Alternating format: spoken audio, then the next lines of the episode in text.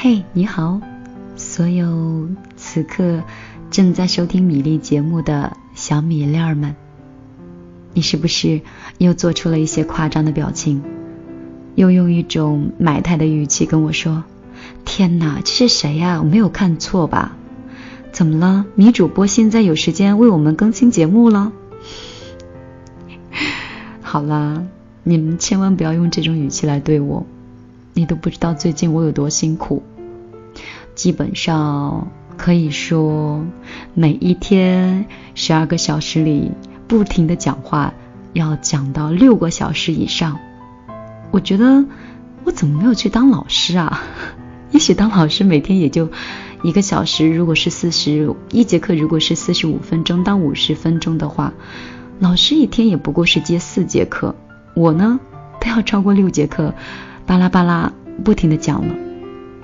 我觉得我现在的工作特别像是培训师，很专业的那一种，所以有的时候到晚上的时候嗓子都要冒烟了。想了一想，就懒了一下下，所以很久都没来这里去和你们聊聊天了。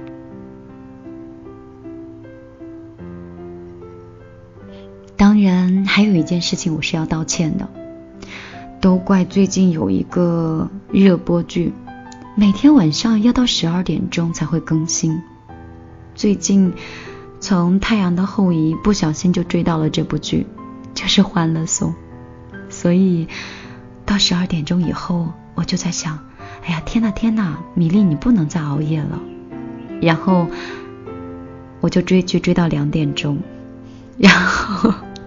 就上火了，嗓子又开始沙哑，所以，嗯，我妈妈还有我一些朋友经常会说我，这叫天作孽犹可为，自作孽不可活。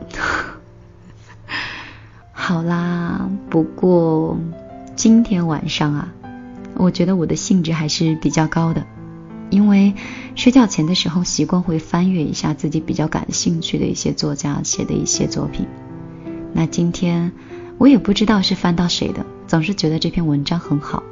当看完以后，才发现果然还是我曾经很喜欢的一个作者，叫特立独行的猫。相信我们以前是分享过很多篇他的文章。今天要为大家分享的，跟我们最近追的这部剧相关。欢乐颂之成年人的世界，智商在一个层次的人才能在一起玩。那接下来的时间，把我们的耳朵就交给特立独行的猫里的这篇文章吧。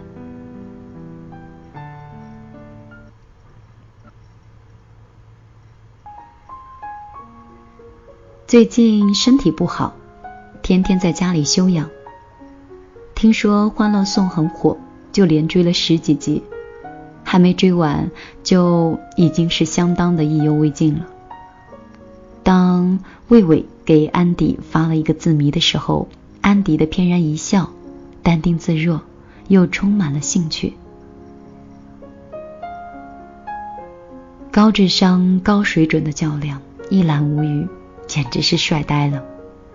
我很迷恋那种高智商、高水准的较量。《欢乐颂》给人很多耳目一新的感觉，比如真实、刻薄、犀利。剧中的人物就是生活里的我们。但是，其实以前也有电视剧类似，就比如说《我的青春谁做主》之类的。用不同的人物的形象，塑造了完全不同的生活圈子，不同的主人公，看似圈子不同，但也能成为相互帮助的好姐妹。但是，也只能是互帮互助的好姐妹，没有办法再深层次的交往了。与其说是家境不同、背景不同、能力不同，倒不如说是智商不同。智商是成人世界里划分三六九等的重要因素。我不是刻薄，我真的是自己深刻的体会过，体会过被别人甩了不带我玩的经历。记得那个时候，我大学三四年级是在北大做交流生。作为一个二本的学生，就算我说一百次的高考发挥失常，也都没有什么用。多少分就是什么水平。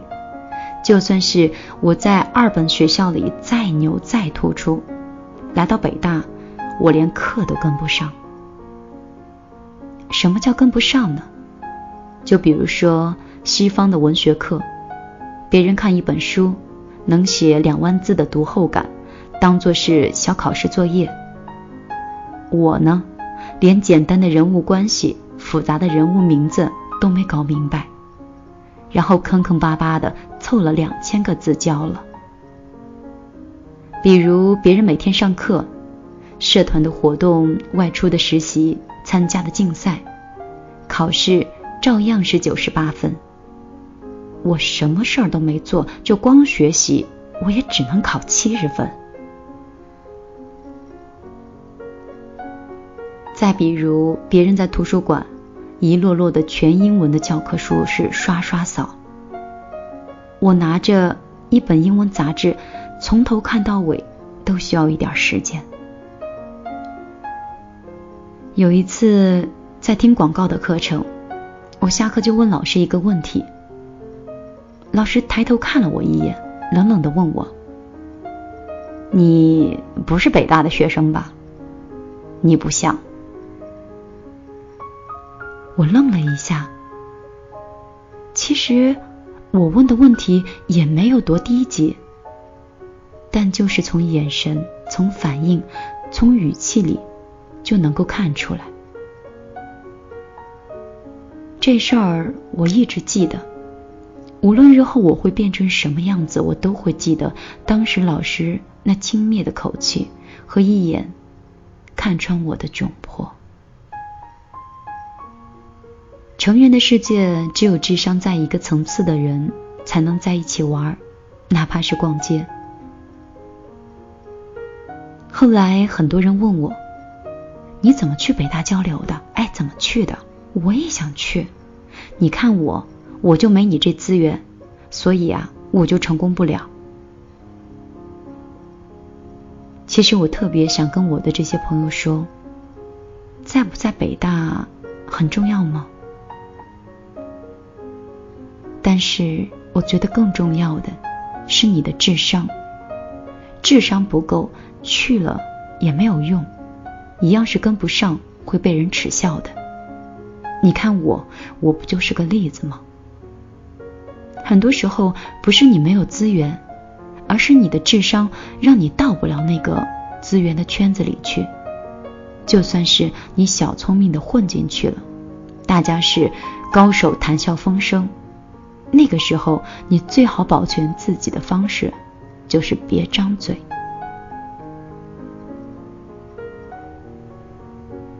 很多人说特别讨厌剧中的小蚯蚓，觉得他傻透了。而且是朽木不可雕。如果自己生活中要有这么一个人，也一定要离他远远的。大家都喜欢聪明的安迪和小曲，当然在剧中，他们两个人的社会地位和资源也是最高的。但是仔细想一想，喜欢他们是因为钱吗？我想当然不是，是因为。他们机灵、聪明、智慧，就像是安迪看到樊胜美在教育小蚯蚓的时候，让他如何去对付楼下找茬的事情。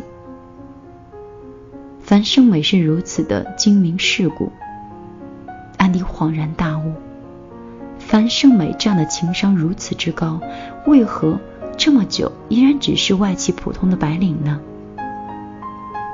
因为什么呢？因为智商，而智商造就的就是格局。他的格局使他只能是在一个办公室里的小油头的地位。在职场上，你可能会经常听到这样的话：“我不喜欢和不聪明的人一起合作。说这些话的人，往往自己很聪明。很多人听到这句话的时候，就会觉得很不舒服。大家智商都差不多，偶尔一两个人反应慢一些，你不能这么瞧不起人呐。有些人之间的合作，你说了 A，他就知道你要做 B。有些人之间的合作，你详细的说了一百八十遍，对方还是没有听懂。那如果是你的话，你怎么样选择呢？智商这东西啊，是一个高端的玩意儿。虽然说大部分人的智商差不多，但是在不同的教育程度、周围的环境以及所受的一些熏陶，慢慢的就可以把人跟人之间拉开距离。那些跑在前面的人，经过对自己的各种苛刻的训练，越跑越快；而落在后面的人，就开始慢悠悠的自得其乐，还嘲笑前面的人没那么必要。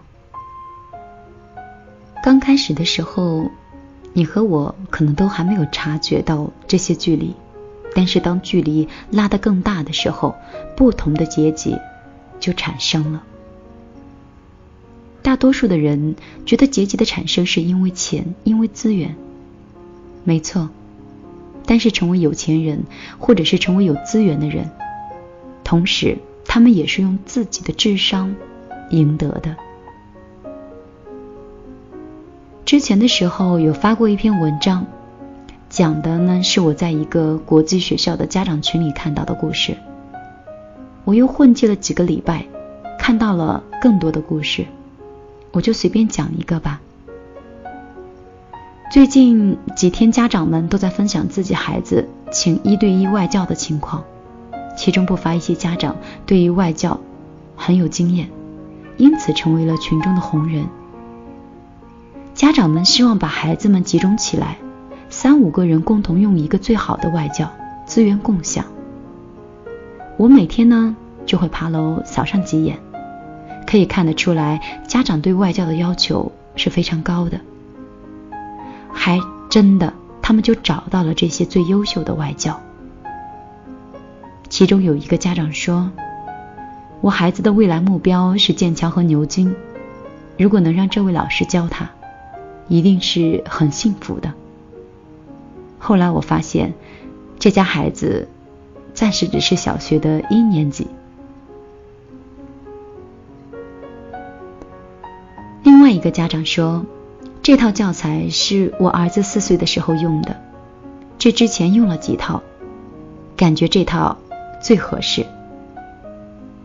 可能有人说，这么小就逼孩子上外教课，四岁就学了那么四岁就学了那么多本的书，这孩子还有童年吗？真可怜。我就想起了。前几天的时候，看到一个小孩在才艺表演节目，有一个女孩十岁，琴棋书画伶牙俐齿，脑子非常清楚，热爱阅读。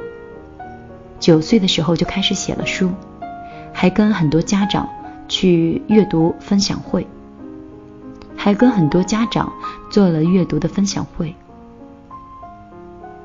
主持人就问他，说：“小朋友。”你学了这么多东西，辛苦吗？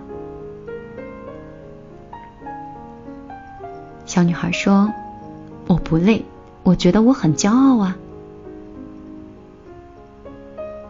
你觉得辛苦、你觉得累的东西，对别人来讲可能只是一个起点，甚至连起点都不是。这就是智商的差距。你觉得你不行，做不了那么拼命能干的父母。所以只能用快乐和童年来安慰自己。你的孩子和别人的孩子可能没有什么差距，但是你的思想却决定了你孩子的样子。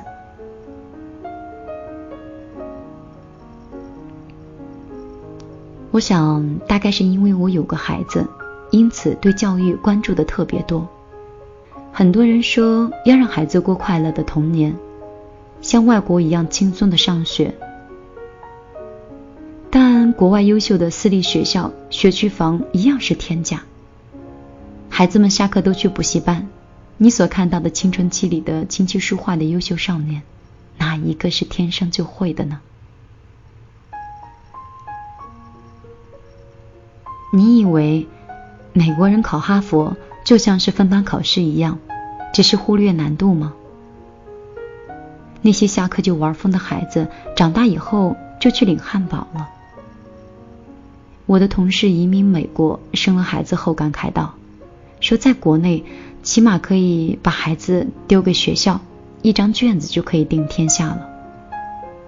但是在美国，从小的时候就开始操心给孩子办画展，今后要写到简历里，这样才可以上好的小学、好的中学、好的大学。在这条路上，父母和孩子一个都不能松懈。”我没有危言耸听，也没有极端的夸张，我只是一个普通的家长，仗着孩子年纪小，还能悠哉的看看别人聊天。否则，我肯定也得是积极的滚入教育资源争夺的浪潮中。我是一个智商一般的人，尽管和我共事的人都说我很聪明，但是我总觉得自己只是小聪明。在大智慧上还是很欠缺的。我曾经在新东方精神里读过一句话，也是我在大学最苦闷的时候点亮我的一句话：当你在暗夜里独自奋斗的时候，不要觉得孤独，你要想到这个世界上有千万个牛人正在跟你一起奔跑。你要努力奋斗，想办法和这些牛人打成一片。有一天，你不必再仰望别人的时候，你才成为牛人。这句话支撑了我很久很久。每当每当我在学校里得了第一，觉得自己很牛的时候，我总会想起在北大清华里。同学们都在做什么，在考什么？我去他们的学校，读他们看的书，和他们一起上课，让自己的自满和骄傲被疯狂的打碎，再重塑。我是一个有点自卑的人，我周围的人都不敢相信，大概是因为我自我打碎的次数太多了。很多人觉得我很拼，其实是因为我当时觉得自己很努力的时候，我总觉得我拼命努力的时候，可能只是人家挥挥手、眨眨眼的一个起点。这样的差距让我看清了现实，也让我觉得自卑。我把自己一步一步的逼到了绝境里，希望自己能够变得更好。不见得智商能成为一百八，但是至少跟别人工作交流的时候，不至于让别人翻我白眼，也不至于见到我仰慕的人的时候，我没话可讲。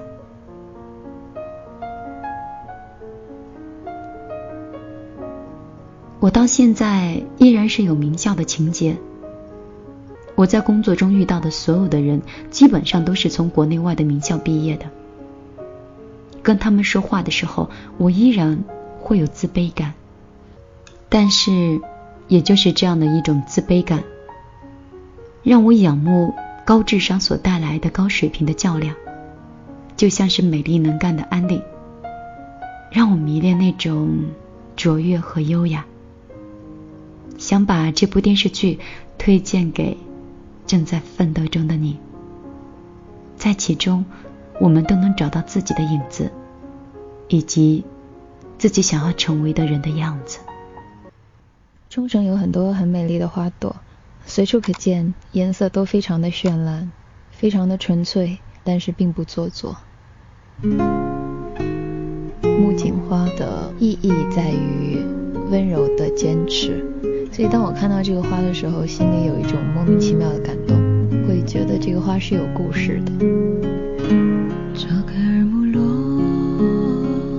的木槿花，夜低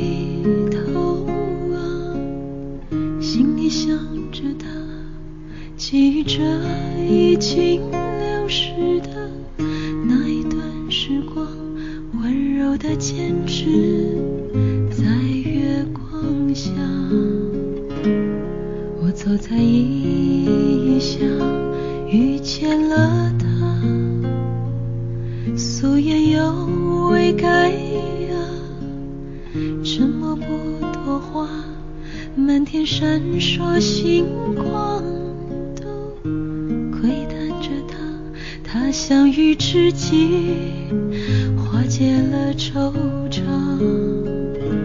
我们都一样，都少了些潇洒，所以在失落时还守着优雅。我们。都一样，都在原来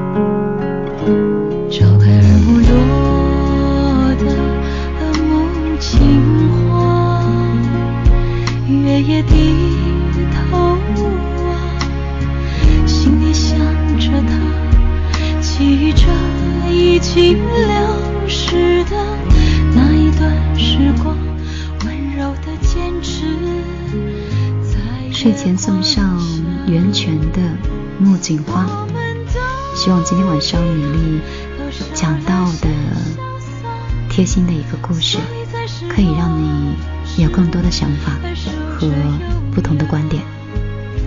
如果你想找到我，欢迎你通过你手机的微信搜索米粒的公众账号“米粒姑娘”，米是大米的米。粒是茉莉花的粒，找到之后直接发来文字就可以了。